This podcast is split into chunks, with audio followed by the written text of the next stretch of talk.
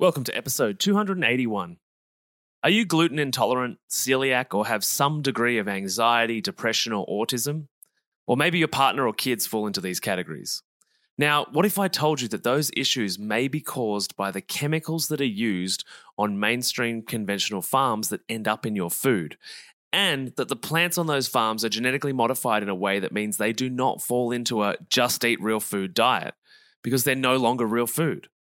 Today's episode might actually give you all the answers you've been looking for with your health issues. And the beautiful thing is, the solution we share is doable at home. Not only that, but we discuss how messing with the genes of plants and animals on the earth might lead to an extinction event of not only our species, but many others, and why this catapulting ship needs to be turned around immediately. There is a ton of passion in this episode, and absolutely everyone needs to hear this message, as it might just save your kids, grandkids, and the future of what remains of planet Earth and nature as we know it. So, let's dive in. Welcome to the How to Not Get Sick and Die podcast. You've tuned in because you want to start taking your health seriously so you don't, well, get sick and die. Here we talk all things health, nutrition, and human optimization. Let's jump into it with your host and resident scientist, Maddie Lansdowne. What's up, my healthy friends? We've just hit record and we're bringing to you what might just be a bit of a confronting conversation for all of the right reasons because knowing this stuff, I believe, is super important to the health of you, your family, and future generations. Now, in 2023, it's my mission to coach 500 people to stop the binge eating and savage self talk cycle so they can lose weight whilst feeling in control and without restriction along the way. And an aspect of health which we give very little thought to is that of GMOs, despite it playing a major role in the relationship that exists between diet and disease and the relationship that exists with emotional eating, too, as a side note. And all of this is caused by the problems with big ag. And what I mean by big ag is the agricultural industrial complex. To chat with me about this, I want to introduce a leading spokesperson on GMO health dangers, GMO being genetically modified organisms. I want you to meet Jeffrey Smith, whom has authored two global bestsellers, directed five films, delivered thousands of lectures and thousands of interviews in 45 different countries. He's trained 1,500 speakers and organized over 10,000 grassroots advocates to defend the health of the entire world's population against these increasingly damaging pharmaceutical, pesticide, and herbicide laboratories and biotech companies. He is now sounding the alarm about the serious, even irreversible hazards from new genetic engineering techniques, which can lead to the health and environmental catastrophes that have, in some cases, already begun but are predicted to occur. Jeffrey heads up the global Protect Nature Now coalition, urging governments to stop releasing genetically engineered microbes. So put your life vest on as we dive into today's rabbit hole. And I want to introduce you to this wonderful man. Welcome, Jeff. I'm excited to have you here, mate. How are you? Great, Maddie. Excellent. Thank you so much for having me.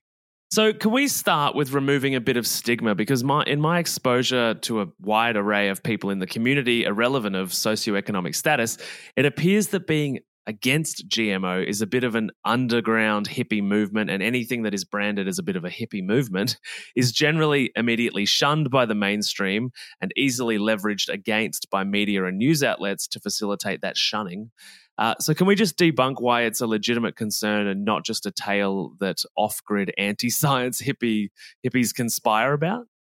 It's interesting because I actually learned about the dangers of GMOs from a top genetic engineer award winning from the National Institutes of Health, had won a grant there. And he blew the whistle on GMOs uh, in 1996, the year it was about to be planted and put into our food supply, saying there's no way that anyone, anywhere in the world, can guarantee the safety of these GMOs. He said, I'm intimately connected with what happens in the DNA when you insert another gene into it or rearrange the order or whatever, it creates massive collateral damage. It can create higher levels of, of allergens, of toxins. It can create new diseases. And there's no way that Monsanto, the major company that was putting this out into the food supply, could protect our health. And they weren't even doing the research to see the kind of potential allergens or toxins that would be in the food. Moreover, it gets into the environment and then it can self replicate and affect all future generations. You started out by using the word rabbit hole, and you're in Australia So you know that 24 rabbits were released in 1859 to make visitors feel more comfortable. And by the 1920s, there was an estimated 10 billion rabbits. So little introductions to the environment that are not in balance with that ecosystem can throw it off. So these are the things that I heard about in 1996. But you're right that there's a there's a sense, a mystique that those of us who are calling for more science are somehow anti science. And this is by design. I have been analyzing the disinformation, the fraud by companies like Monsanto, their enforcement wing, and the FDA, and around the world. And part of their messaging is to try and marginalize those and even reject and vilify those that find problems or even raise questions. In the first book that I wrote, Seeds of Deception, the first chapter is about one of the top scientists in the world and the top scientist in his field, Dr. Arpad Pusztai. And he, he discovered that GMOs were inherently dangerous. He was fired from his job after 35 years, silenced with threats of a lawsuit, and used as the poster child to show other scientists what could happen to them if they dared to question the the dogma that GMOs were safe. And there was political ramifications, uh, commercial ramifications, scientific ramifications, media ramifications, all manipulated by big ag. And we have exposed that very clearly. It's not a question anymore. It's leaked documents, actual planning memos, actual testifying. And so we know that our dream of, you know, catching them red-handed has been realized. They have been caught red-handed, but a lot of people still don't know. And it's, it's interesting you talk about being caught red-handed because, and I might be jumping a few steps ahead in the timeline here, but um, you know we've got court cases in the context of cancer and Monsanto's product uh, Roundup and glyphosate, where there's payouts of 289 million dollars to you know a single individual, um, and if that's not a declaration of guilt, I don't know what is. It's true that first one, um, 289 million. It was reduced by the judge but the juries were furious. And the punitive damages in the third case, it was 2 billion just for punitive damages. And I remember sitting with the plaintiffs that night after they had gotten the award with all of the lawyers, and they were like, This is surreal. We just got $2.05 billion awarded. It turns out that is a perfect example, Maddie, to bring up because it shows how we catch them red handed. For example, I have been reporting on how Monsanto uses corporate science, rigged research to force conclusions of safety, even though their own research either is designed to cover it up or does not actually test for the right thing.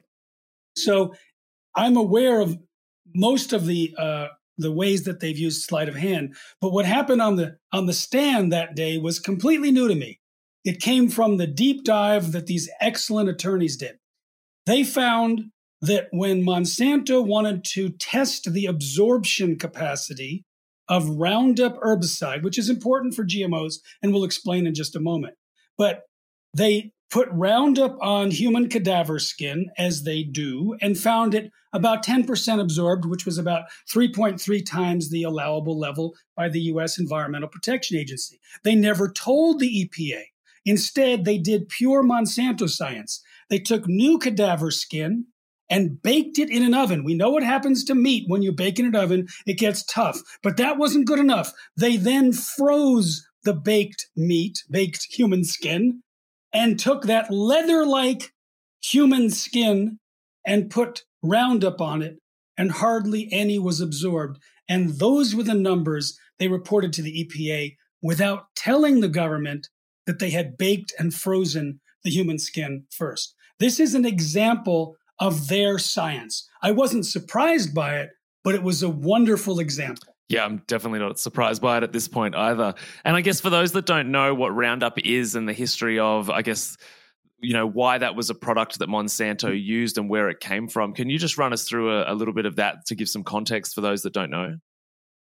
It's very important to start here because this is where GMOs started. Glyphosate is a molecule that was originally patented as a solution to clean industrial boilers and pipes. And that's because it was a chelator, meaning it grabbed on to the mineral residues in those pipes and then pushed them out.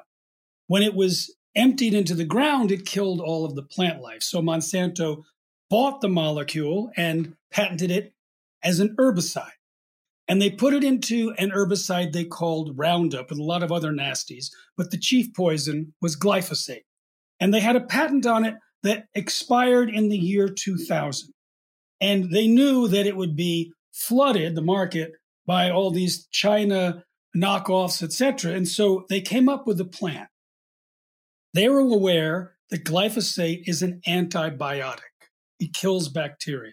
In fact, oddly, it kills beneficial bacteria, but not the nasty stuff, which makes it unique and particularly dangerous. But in this case, they found bacteria growing in a chemical waste dump near their factory, not dying in the presence of glyphosate. So they figured, great, let's put it in the food supply. So they took the gene out of the bacterium that was allowing it to survive and put it into soybeans and corn and canola and cotton. And now you can spray those GMOs, genetically modified organisms, with Roundup, which would normally kill natural soy, corn, cotton, or canola, but not the Roundup ready version. And you could end up weeding more easily because it kills all of the other plant life on the field, but not the GMO. And when they sold the seeds for the easier weeding technology to the farmers, the farmers had to sign a contract that they would only buy Monsanto's glyphosate based herbicides, not the Chinese knockoffs. So it was a way to sell more agricultural chemicals. Now, what's interesting is this glyphosate is toxic. It gets absorbed into the plant. We just heard how it gets absorbed into the skin it's because there's something that pushes it into the skin and that it was there to push it into the plants. It goes into the plants and a lot of, large amount of it gets deposited in the food portion of the plants, which we eat. So that means the Roundup Ready crops have a toxin, a poison in it that we eat. But we don't know if, if you feed rats GMOs that had been sprayed with Roundup and the rats developed all sorts of health problems, which they do, you don't know if it's the GMO or the Roundup.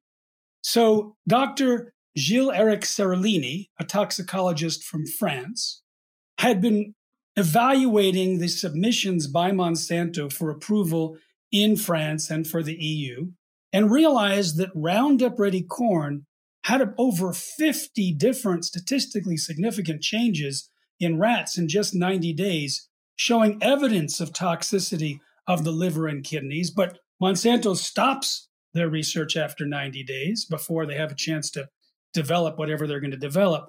So he took Monsanto's protocols, the same type of rats, the same number of rats per group, but let them eat the Roundup Ready corn for two years. And starting in the next month after 90 days, they started to develop tumors. And by the end, there were multiple massive tumors, premature death, and organ damage. The, pre- the precursors to the damage to the liver and kidneys turned out to be full blown damage in the organs. Now, he wanted to find out is it the Roundup Ready corn or is it the Roundup? So he had Roundup Ready corn that had been sprayed with Roundup, had all those problems. But the rats that ate the Roundup Ready corn that had not been sprayed with Roundup also developed multiple massive tumors, early death, and organ damage. So great, we now know it's the Roundup Ready corn. But the group that drank the piece, little bit of Roundup mm-hmm. in their water and didn't have the GMO corn developed multiple, multiple massive tumors, early death, and organ damage. So individually and together, massive health damage.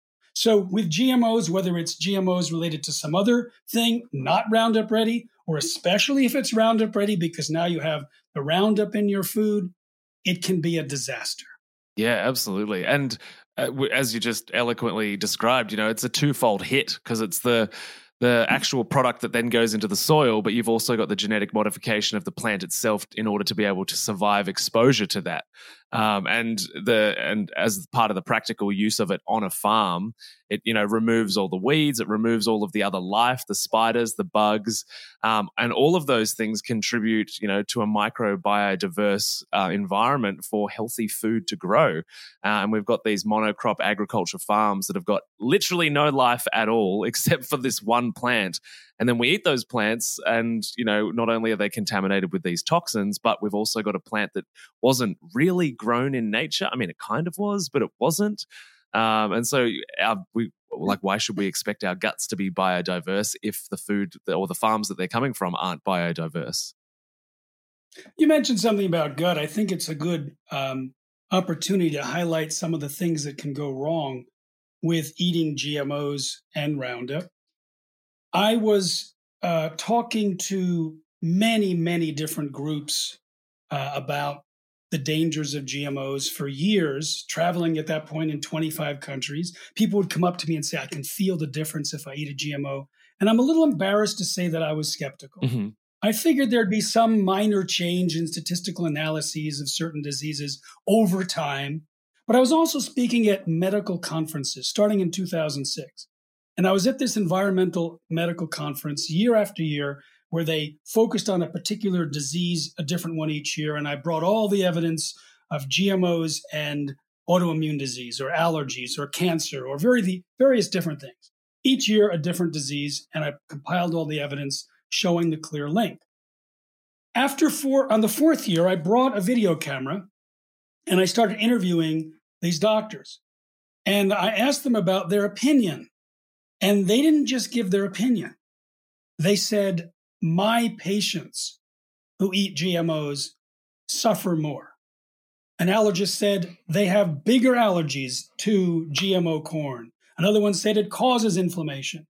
Dr. Emily Linder said, I put everyone on a non GMO diet and they all get better. And I'm like, still a little skeptical. I said, What percentage? She said, I told you, oh, all right, 98%. I said, How many?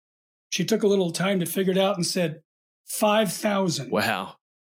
I said, Can I go to your office and interview them? She said, Sure. So I went to her office and others. And sure enough, when they switched to a non GMO and largely organic diet, they got better from things that they weren't getting better from before. Now, they were also getting other treatments. So, what is it? Is it the diet or the other treatments? But I also started visiting farms that had taken pigs and cows off of the GMOs, and they started getting better from the same things that the humans were getting better from. So someone's Crohn's disease or inflammatory bowel disease disappeared on the organic diet, and the pig diarrhea went away in two days. Mm-hmm. And all these correlations were happening. And I started asking audiences, what did you notice you got better from? And I went to about 150 lectures, including about two dozen medical conferences, where they were speaking not on their own behalf, but upon, but on behalf of a thousand or more uh, patients that they had. And I was seeing a dramatic improvement in gastrointestinal disease. Absolutely dramatic. Always the number one. The second question was how many people noticed an increase in energy and reduce in brain fog. It was always number two. And then there was kidney problems and all sorts of issues. So what I did is I I did a survey of 3,256 people. And I put those 28 conditions that I had seen get better in the people in the audience. Mm-hmm. And I said, Did you get better from any of these? And how better? You know, slightly, significant, almost gone, completely gone. And Digestion was number one, 85.2% got better from digestion. Then 60% fatigue, 55% overweight or obesity, 52% brain fog, 52% anxiety and depression, food allergies and sensitivities at 50%. Then memory and concentration, joint pain, seasonal allergies, gluten sensitivities, insomnia, hormonal problems, autoimmune disease, eczema, asthma, menstrual problems, diabetes, autism, cancer, all of these being reported. Now, at the same time, a friend of mine, Dr. Stephanie Seneff, a senior researcher at Massachusetts Institute of Technology, was working with Dr. Nancy Swanson to pull in all the data linking the increased use of GMOs and Roundup in the US food supply and seeing if there was any correlation with the increased prevalence of disease. And sure enough, all the ones that I talked about or similar ones were increasing in parallel. Mm-hmm. Inflammatory bowel, cancer, autism, diabetes, deaths from hypertension, deaths from Parkinson's, etc. About 40 different diseases and disorders. But that's just correlational. But we also see that the animals that were fed GMOs or Roundup actually suffered from these diseases or their precursors. The veterinarians and clinicians for humans describe people getting better from them. And now we understand the modes of action linking GMOs or Roundup or both to the particular disease. So I could say with great confidence that eating GMOs or Roundup in the diet is probably one of the number one dangers for getting sick and dying. Yeah, well, and all nutritionists probably know this, and even if you're not a nutritionist, you probably know this. But being in Australia, and we're obviously so far away from the rest of the world, but it's probably the same in the US with how much Roundup Ready uh, materials are used uh, to grow grain, uh, particularly, is that when you're in Australia, if you have gut issues or celiac disease or gluten intolerance, um, you know, it's very normal that you'll get a highly inflammatory response when you eat bread or pasta or anything like that here. But if you go to Italy, it's like common knowledge that if you go to Italy or France or anywhere like that and you eat, you know, these obviously cultures have a very strong pasta and bread uh, culture, and you eat, you know, the, the food there, you don't have the same gut problems. Um, and I heard years ago, I forget who was talking about it. Um, it might have been is it William Davis that wrote Wheat Brain? Um, yes. yes. yes, yeah, and he was talking about the fact that it actually might not be the gluten or the gliadin molecules. It might be that all of the stuff that we put in, not just the wheat, but all of the vegetables, all of the salads, all of it, has this massive dose of glyphosate and and this massive do- dose of this you know these different herbicides. When we remove those, then the problem seems to go away. So we're possibly blaming the wrong molecule for the problem. I think I was the first person to publicly state a link between GMOs, Roundup, and gluten back in 2012. And it was at a press conference. And then I invited Dr. Stephanie Seneff and gluten expert Tom O'Bryan to, to collaborate and put together the best thing that I could come up with in terms of the link showing the leaky gut, the changes in the microbiome, the inflammation and, and heightened immune response, the suppressed digestive enzymes all contribute to the re- response of the body to uh, gluten. But I wasn't aware at the time, as I am now, that starting in 2006, I believe, Monsanto started promoting glyphosate based herbicides like Roundup to spray on wheat just before harvest, literally three days, up to five days, three to five days before harvest to dry it down, desiccant. And at the same time, you'd kill all the weeds for the next year. You'd dry it down. You'd kill it, but it would dry down so it wouldn't be moldy. It'd be easier to um, harvest. Also, it turns out it can accelerate the ripening. So if it's uneven ripening or it's you're in a cold climate and it's not quite there, you spray it and it ripens quickly. So it's now sprayed on a lot of wheat. And there's correlational charts that I have that show, for example, the amount of glyphosate sprayed on the wheat related to celiac disease. And there's a parallel there. So what's tragic is some people who are gluten sensitive stop having wheat and substitute corn. And corn is largely GMO. And if it's not Roundup ready, and it usually is, it can also be something that produces a toxin called Bt toxin. Now, Bt toxin kills insects. You spray it on a, on your garden. If it's an insect uh, infestation, it'll poke holes in the guts of the insect and kill them, and then it'll biodegrade or wash off. However, the Bt toxin that's built into corn is thousands of times more concentrated than the spray form. Mm-hmm. It's designed to be more toxic. It doesn't wash off. It doesn't biodegrade. And in high concentrations in laboratories, it'll poke holes in human cells, the same holes that it uses to kill insects. So you eat corn because you're trying to avoid wheat, and you may be having intracellular leaky gut, little holes in the walls of your one cell thick intestines, or the glyphosate, and they usually have both BT toxin and Roundup Ready.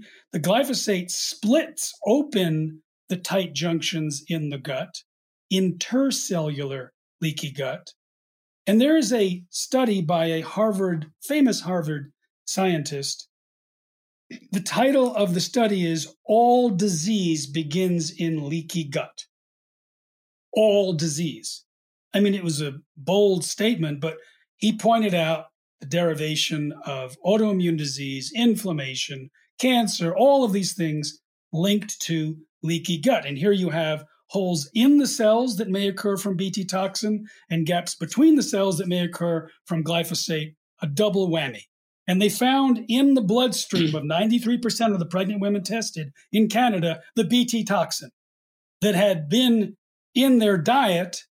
And it may have been, and I'll just cut short to the bottom line here it's possible that by having a gene in the corn that produces the BT toxin, if that gene transfers to our gut bacteria, it might turn our intestinal flora into living pesticide factories producing BT 24 7. That is a plausible explanation as to why so many of these women had BT toxin in their blood, not yet proven. So picture this, right? Unlocking your potential, conquering emotional eating, and gaining insights directly from a health and nutrition expert such as myself. That's what we do inside the Healthy Mums Collective Facebook group, which is currently free to join. If you've ever felt trapped by food challenges, struggled with maintaining a healthy lifestyle, or yearned for a community that understands the reasons why you've yo yo dieted for years, then there's a new chapter waiting to be written. And this is your chance to start writing it by joining us all on Facebook Lives, on engaging posts that push you out of your comfort zone and into growth, and Q&A sessions with me. All of this works as a platform to begin changing your emotional eating problems for good. Oh, and also, as a special gift, you'll receive my transformative How to Turn Food into Self Confidence ebook. And that's also for free. I get it, skepticism might linger. You might think, Maddie, I've heard these ads and I'm not sure. Well, at least a quarter of the members inside the Healthy Mums Collective Facebook group have been paying clients of my emotional eating program at some point over the last three or four years. So if you're not sure, you can post in the group and ask to find out if I'm the real deal or not. It's totally up to you. To join us in the free Healthy Mums Collective and to end your emotional eating and feel good in your own skin and begin that journey, pop down to the show notes below, click the link, and breeze through three simple entry questions. Join today and let's embark on a journey of growth and empowerment. The link is in the show notes below. Yeah, it's because it's interesting as well that we live in, you know, the USA, Australia. We live in countries that are Western, privileged, wealthy. Uh, we have all of this abundance, yet we seem to have skyrocketing levels of disease higher than some of the third world countries. And it's such a bizarre conundrum to be in. It's like, why is are the wealthiest countries in the world uh, you know, that where people have access to healthcare, and especially in Australia, we have abundant access to healthcare in comparison to some countries. Uh, why we, have we got all these diseases? And it's the that same kind of economically incentivized wealth of like let's use science or medicine or pharmaceuticals or herbicides or pesticides to speed up the the process uh, of growing and you know cultivating these uh, farms and these crops and different things to feed people sooner because the population's growing. But at the same time, we're feeding them faster, but we're also killing them faster. yeah, I mean, I could talk about the government, the approval process in Australia, how corrupt it is. I can. I, I did a tour and spoke to uh, ministers of agriculture in many of the states, and went to the uh, Canberra and went to the to the heads of the um, gene regulate gene regulators and all that, the head of your version of the FDA and spoke to them all, and I saw the corruption firsthand. I mean, when there was a time when you hadn't yet approved genetically modified canola, and Australia was making extra money on their canola because Canada, which developed canola, was getting it discounted because all of theirs was GMO. Right. So Australia was actually enjoying a premium. And so I, I talked to these ministers of agriculture, said, You're going to lose your premium. You're going to lose markets in Japan and there's going to be contamination. So those that are not growing GM canola will end up having to deal with it. But there were two states that they wouldn't meet with me. because they had already been convinced by Monsanto mm-hmm. to accept it. And it turns out that the main farmer organization was now being given a commission on sales for genetically engineered canola. And so they had tied that up. They refused to meet with me. Three weeks after I left Australia, they approved it. They lost their premium. They lost some of the markets in Japan. There was contamination. Sometimes they couldn't even sell the GMO canola. Everything we said. Now, it turns out I remember speaking to the regulators in, in Australia and saying, you don't require animal feeding studies. Now, you can't tell simply by compositional studies if you've increased a toxin or an allergen in the process of genetic engineering. And as a backstory, you take the Roundup Ready corn, for example. It has over 200 differences in proteins and metabolites, including an increase, I love these names, in cadaverine mm-hmm. and putrescine, responsible for the foul odor of rotting dead bodies yep. and bad breath, and linked to allergies and, and, tox- and cancer. And you, there's no evaluation of these changes. The BT corn from Monsanto has a gene that's switched on that produces a known allergen. That's not discovered by the regulators. It was discovered by independent scientists long after it was being fed to a population that might have been getting sick or dying from the allergens or the toxins. Mm-hmm. So I said to the regulators in Australia, how come you can't, you don't require animal feeding studies to catch some of these problems? And she said, oh, they're not necessary because sometimes they don't find the problem. sometimes. and, and I'm like, it's true. And, and she pointed out there's a study that shows that you can do an animal feeding study and it'll say it's okay but for humans, it's a problem. Of course, it's a different organism. So, it's going to respond differently. Yeah, yeah. So that's a false negative. But the thing is, it also works in so many other ways. In fact, the animals that were fed GMOs and Roundup in other places where it was required developed potentially precancerous cell growth in the digestive tract, smaller brains, livers, and testicles, partial atrophy of the liver, changes in every organ. Basically, every single system evaluated showed interference, problems, or serious damage. And none of that would have been picked up by the superficial research that the biotech industry does to get their foods on the market. And there's we talked in the beginning about the the rigged research, but they also used false scientific assumptions. And one was in a product that they were trying to get approved by Australia. I just happen to be taught I can do this with any country. I've been to 45 countries, but as long as you're in Australia, I'm just going to give you the Australia. That is great. So, so they said, we want you to approve high lysine corn for pigs. We put in a gene that produces a protein, lysine, uh, uh, and then you get to approve it, and you don't even have to test it because this product is found naturally in soil. And since soil is often on foods that we eat, then we already have exposure to it. So it's already in the food supply, no testing necessary. So Dr. Jack Heinemann from uh, Christchurch uh, did call their bluff and analyzed basically what does the average male American eat in terms of corn per day? And if they were eating Monsanto's high lysine corn, how much of that protein or amino acid would they be eating per day? How much of it is naturally found in soil? How much soil would they need to be eating per day to get an equivalent dose? And the amount of soil that an average male American would have to eat per day is 22,000 pounds per second. Per second. oh my God. 10,000 uh, uh, kilograms per second. Yeah, wow. So this is the this is Monsanto science. So, you know, it turns out 93% of all the independent medical and scientific organizations do not think that GMOs are safe, but that's not what you hear them say. They'll say it's already done. It's a it's a consensus. And they have actually an, an echo chamber of their own scientists and front organizations that they give talking points to. And they all say the same thing, and then they say it's consensus. And it's all manufactured. Yeah, that's wild. You you might not know, Jeff, but I spent ten years working as a molecular biologist, and it's I love that.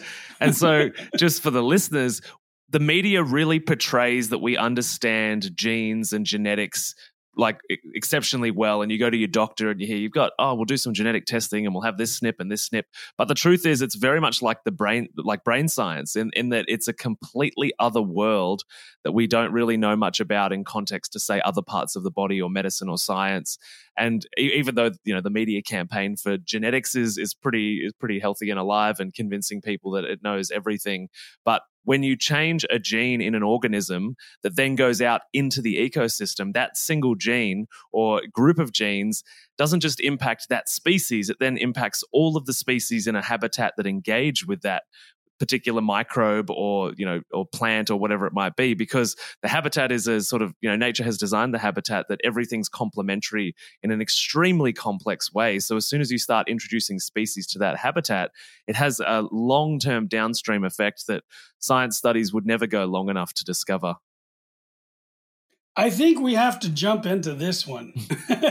I think you just set me up here. Let's go. Maddie. Okay. All right. So I, have spoken, I've been doing this for 27 years. And I recommend that people eat organic because the organic food does not allow GMOs or Roundup. So let's tie that up and put it to the side. Everyone eat organic. If you're not sure yet, watch the movie Secret Ingredients that I did with Amy Hart, and you'll find it online at secretingredientsfilm.com. And it's it, it convinces everyone because it describes what happens to people's health when they switch to organic. All right. I did my job for human health. Now we're going to do planetary health and human health as well. So it turns out that you can now create GMOs for next to nothing in terms of dollars. There's new types of GMOs called gene editing. The most famous example is CRISPR. I used to work on CRISPR and, before I left the hospital. Well, that was fairly recent. Then. Yeah, I finished up at the hospital to run this full time uh, about two and a half years ago at this point, and uh, we, we yeah, were just right. beginning uh, CRISPR studies. All right, so I will give you, if you haven't been following CRISPR, I'm going to give you a one minute uh, primer on what I have come up mm-hmm. with from my perspective. I'm very, I'm very narrow in my focus. So, you know, there's a thousand things I don't know, but this I do. The Journal of Nature described the outcome of three CRISPR experiments where they gene edited human embryos as chromosomal mayhem. Massive deletions, additions, um, rearrangements. And we created a six minute video at responsibletechnology.org called Seven Reasons Why Gene Editing is Dangerous and Unpredictable. And we describe these categories of how it can cut the genome and cause these changes, have epigenetic changes that can be inherited to future generations, et cetera, et cetera. The reason why we did it is because the biotech industry, Bayer bought Monsanto, so they're a primary driver of disinformation now, has convinced the Australian government, the US government, the Canadian government, the UK government, India, Japan, Brazil, Argentina that somehow gene editing is safe and predictable, even natural, and has convinced them to fully deregulate. What that means is look the other way. What that means is if you create a GMO, you can put it on the food supply or you can release it outdoors and tell no one.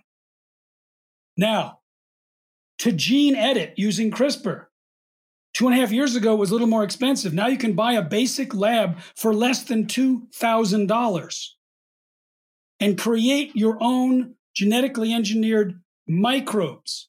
Now, with a little more, you can make food and plants and animals, but the easiest and the ones that are done most often are microorganisms, which turn out to be the most dangerous of all species to genetically engineer. We know about pathogens, we know that they might create diseases, but you know, Maddie, and many of your listeners have heard of the microbiome. Mm-hmm. The microbiome, basically, it's the vast micro Jedi army inside our bodies and everywhere on the planet that work for the benefit of biology that we're only realizing now is mission critical. 80% of human diseases are theoretically linked to imbalances in the microbiome. We've outsourced up to 90% of our metabolic and chemical functions to our inner critters. We can get away with a measly 23,000 genes in our genome, less than earthworms, because we use the genetic information of the 3.5 million genes of the microbes living inside us. There's a vast, complex, symbiotic relationship that keeps us alive, that even can dictate what our mood is and what our desires are because of the crosstalk that occurs. And we have identified less than 1% of the approximately trillion microbes out there. So now, consider that all the high school biology classes, and certainly already the college biology labs, have CRISPR or will get them. And they'll assign, okay, genetically engineer a microbe. They don't have the facilities to contain it. Millions of varieties will flood the biosphere, whether someone licks their fingers or touches something, whatever.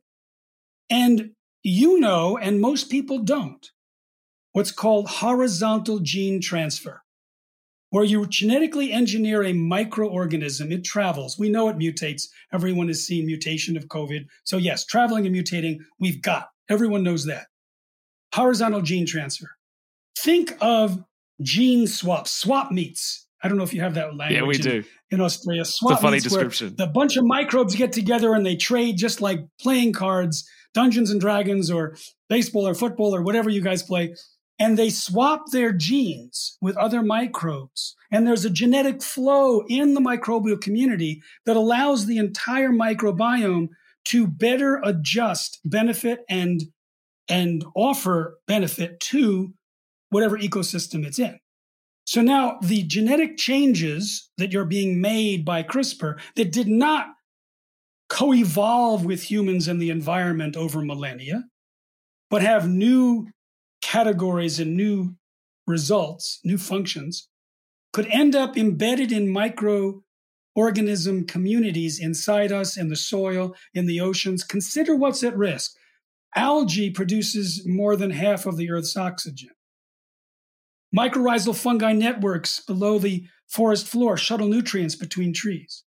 Soil microbes sequester carbon and create healthy plants. And humans rely on microbes for our life and health. And we are about to change the nature of nature. Not about to, we're already doing it. Now, there's also synthetic biology, labs where they take genes and put it into genetically engineered yeast or bacteria or algae to produce target proteins. So you have some that produce CBD from cannabis, you have some that produce industrial enzymes, some that produce medicines. What if that genetically engineered microorganism escapes and gets into the environment? Or what if some of the DNA, which they are finding in supplements, gets into the body and gets picked up by the gut bacteria, and now your own gut bacteria is producing CBD or industrial enzymes or something? Medicines.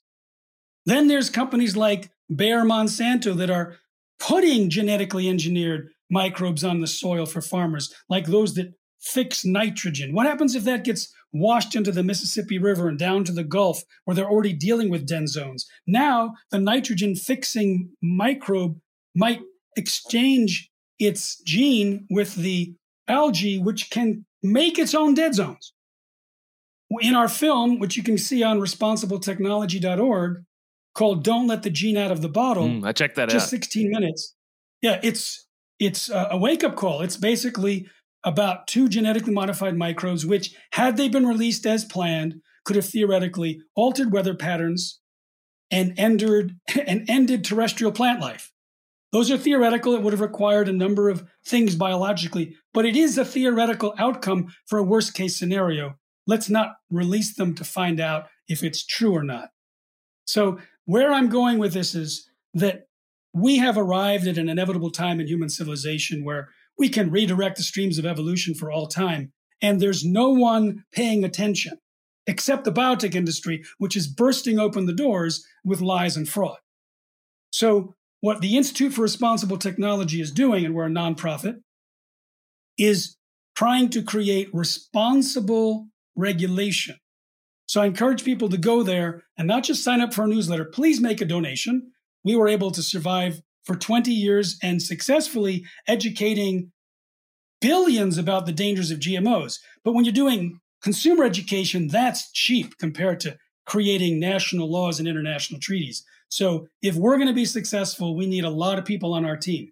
So I appreciate the support of everyone who comes to responsibletechnology.org and signs up for the newsletter, but also please consider making a donation and, if possible, a recurring donation so we know what we can budget for going forward because it's a big task and you can't just stop it in three countries yeah. or even a hundred countries because it doesn't know borders. We saw that with the pandemic. It has to be global treaty with teeth. Well, and the other thing that I want to emphasize too is that obviously there's a lot of positives that can be understood by the general consumer in this space about GMOs. And it's like, oh, we can feed the poor and, you know, all of the different things that they say. Um, but a lot of the things you mentioned have occurred like things do actually escape from laboratories that are meant to be some of the most secure laboratories on the planet. Um, and and you, you, mentioned that in your the gene out of the bottle um, documentary. You know, some of these laboratories, which are meant to be so tightly secure, um, have had all sorts of things escape over the years, and people walk out with it on their clothing, and then you know a few years later, we've discovered that that microbe's in the ecosystem anywhere on the planet.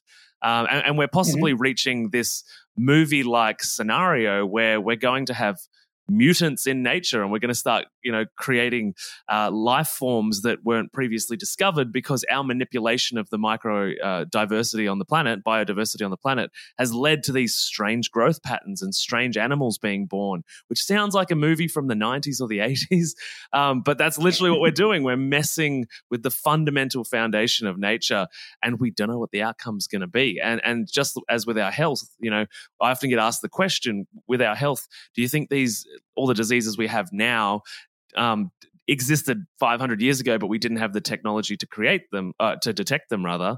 And my answer to that is usually no, I don't think that we had these diseases a long time ago because we have, you know, uh, more than 80,000 different man made syn- synthetic chemicals in the environment, which we regularly consume through the air and the food uh, and the different stresses and the, you know, the different way that society is set up. And so, you know, this is just going, going to take that to a whole other level of unknown health outcomes that we don't know what to do with.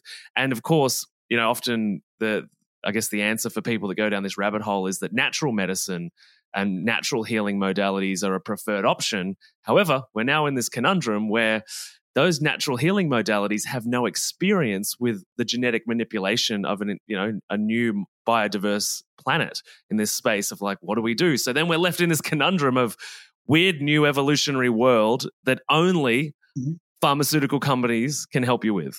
And that's a, I'm scared of that relationship. I remember um, hearing once about Ayurveda and their theory of healing. And it was years and years ago, before I was into GMOs. And they described how the human being has like all the laws of nature expressing in it. It's kind of a sequential laws of nature that create health. And if the sequence goes bad, then you have a problem. And the plants, the herbs, are concentrated specific laws of nature. So let's say you have a problem with your ear. Then you take a plant that has the same laws of nature and the proper sequence that is supposed to be expressed, and you take it, and there's a resonance effect where it resets the proper laws of nature sequence, and your hearing or your ear gets better. So, this was the theory of resonance in this ancient uh, Vedic understanding of health. So then I started learning about RNA, DNA, and RNA. And it turns out that RNA in plants, which comes from the DNA, has a specific sequence. We take it and it tells our cells, our genes, how to function. And it actually, res- it's kind of like this resonance effect and it can turn on and express our genes, our cells, our system in certain ways. Now, with GMOs, you're putting in genes or changing the structure of genes, changing the sequence, which changes the RNA. And now we're taking that in. Is, is it that we then start to resonate and align with this bad sequence? Well, it's biological. If you look at the RNA, it yes, it can create changes by virtue of the proteins it creates, the regulatory oversight that it that it's uh, that, that dictates. And if you look at Roundup Ready soy, there's they look at the RNA and there's six different ones that are produced from the soy. None of it predicted, longer than expected because there's an extra fragment in the in the Roundup Ready gene. And once you have that, it could be producing all sorts of different proteins, which you know as a, as a scientist. And there's an example of how ancient healing knowledge is predictive or at least descriptive of what we may be doing to ourselves. Yeah, it's it's really it's it's the unknown, the wild west basically. And Yes. Yeah, I mean, in in a perfect world, it'll all work out amazingly, and it'll you know humans will level up and will evolve into these amazing things that we manage to create ourselves. But as hippie as I sound, I still don't believe that we come even close to competing with what nature has already been able to achieve in all of the years of evolution and creation. So, um, I mean, obviously, we're running towards the, the finish line at some point, and that's kind of terrifying as well are we in a situation where we're going to create our own extinction? You know, we're in a situation. I mean, I wish that everyone listening could see the charts showing the diseases rise in parallel with Roundup, for example, or with GMOs. And when you look at that, it's kind of jaw dropping. I go through about 38 slides in about 90 seconds or two minutes, and I say, you just look at the at the way that these two trends, these slopes line up. I'll mention the diseases, mm-hmm. and there's this quiet, amazed feeling in the room because people realize that all of these diseases that are rising may be skyrocketing simply because of what we've done with our food. And we actually can link Connect the dots. Autism, for example, which I'm looking at right now, a nearly perfect correlation 0.9972 out of 1, comparing autism in six year old with glyphosate in the United States over the previous four years. And is there a mode of action? Yes. Dr. Stephanie Seneff from MIT was studying autism and was looking for environmental toxins that could be causing the specific changes that she knew were related to the disorder. And she didn't find anything that fit until glyphosate.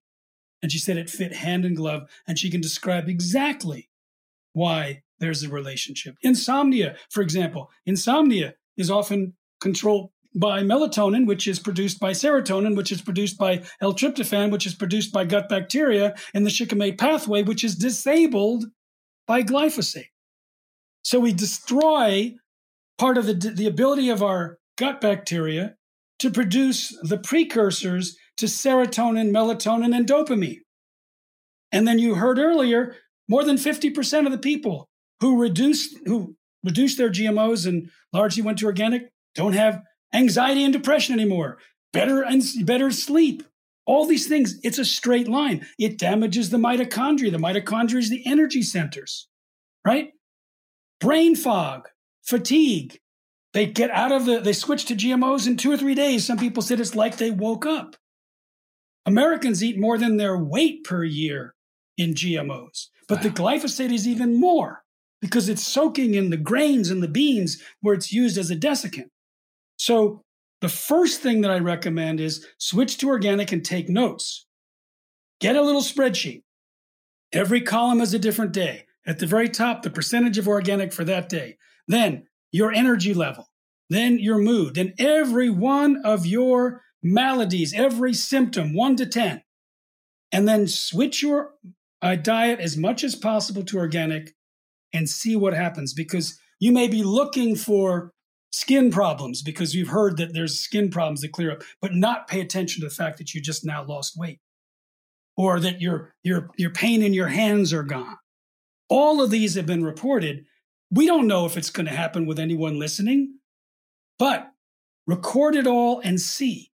In the film Secret Ingredients, there are doctors that with glee describes how some of their patients actually reverted. They got rid of their GMOs and Roundup, their autoimmune disease symptoms went away, the joint pain went away. Then they went away on vacation or they they got dietary fatigue and they changed back and the symptoms came back and that's what convinced them more than anything. Because everything else was the same except the diet and the symptoms came back. And it's easy to do with animals, you know. There's a grand experiment right now where all of a sudden the, the cancer in dogs is the highest cancer rate in any mammal in the United States, one out of every 1.6 dogs. Because we feed them. It was hardly it was hardly ever seen before GMOs came in and glyphosate came on yeah. the scene. And now we know from the World Health Organization that glyphosate causes cancer in animals. So anyway, this is good. I think you get the point. I, no, I love your passion. It's it's so great that you're out there doing this work. And you've mentioned the website before a couple of times, but where can everybody find your stuff online and donate and watch your documentaries? Where do they go? Beautiful. Responsibletechnology.org. We've got plenty of other uh, sites and all, but that's the mothership. Mm-hmm. And you can go from there and, and dance around. And uh, I would say that if you want to convince your friends to eat organic, because I know some people in our world, Maddie, are appropriately fanatic for themselves, hmm. but as soon as their friends start coming around and they start mentioning anything about food, the friends sort of move away. yes, that absolutely happens. So so I say I say don't try and convince your friends. You're discredited because they're your friends or your family. Let us do the heavy lifting. Yes.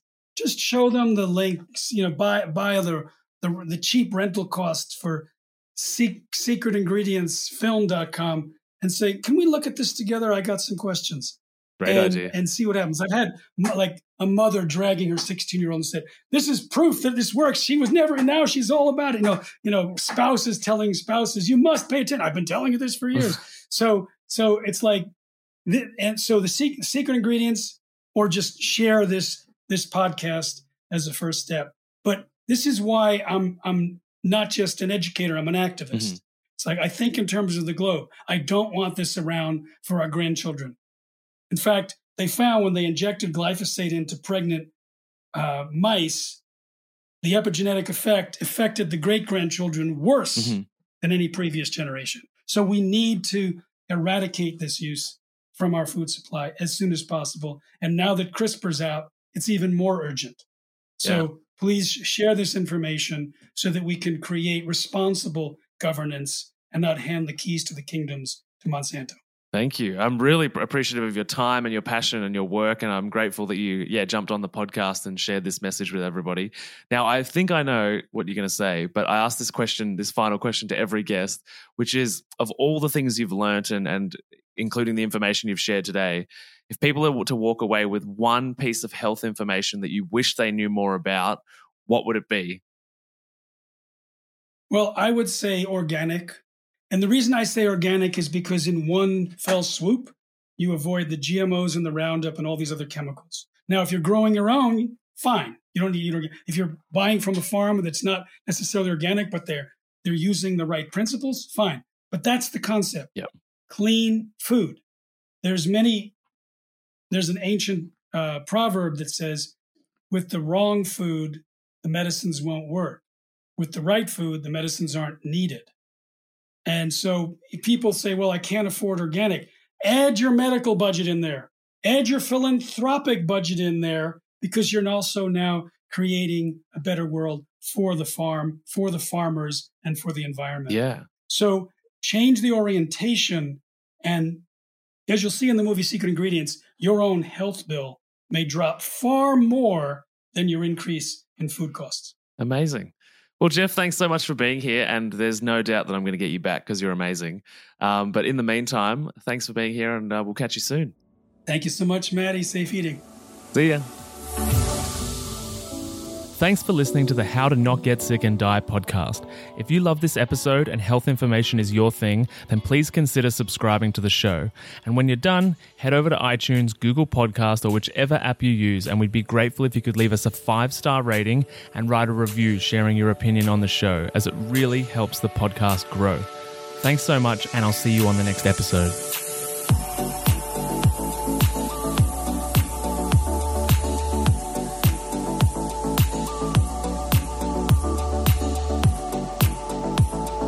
Whilst the presenter that feature on this podcast endeavour to provide accurate information, it cannot possibly take into account your individual circumstances, and therefore the content on this podcast provided by any of the speakers is not intended as advice in any way for any individual, and should not be a replacement for professional medical or health advice of any nature. Always seek advice regarding your personal situation from a qualified medical professional.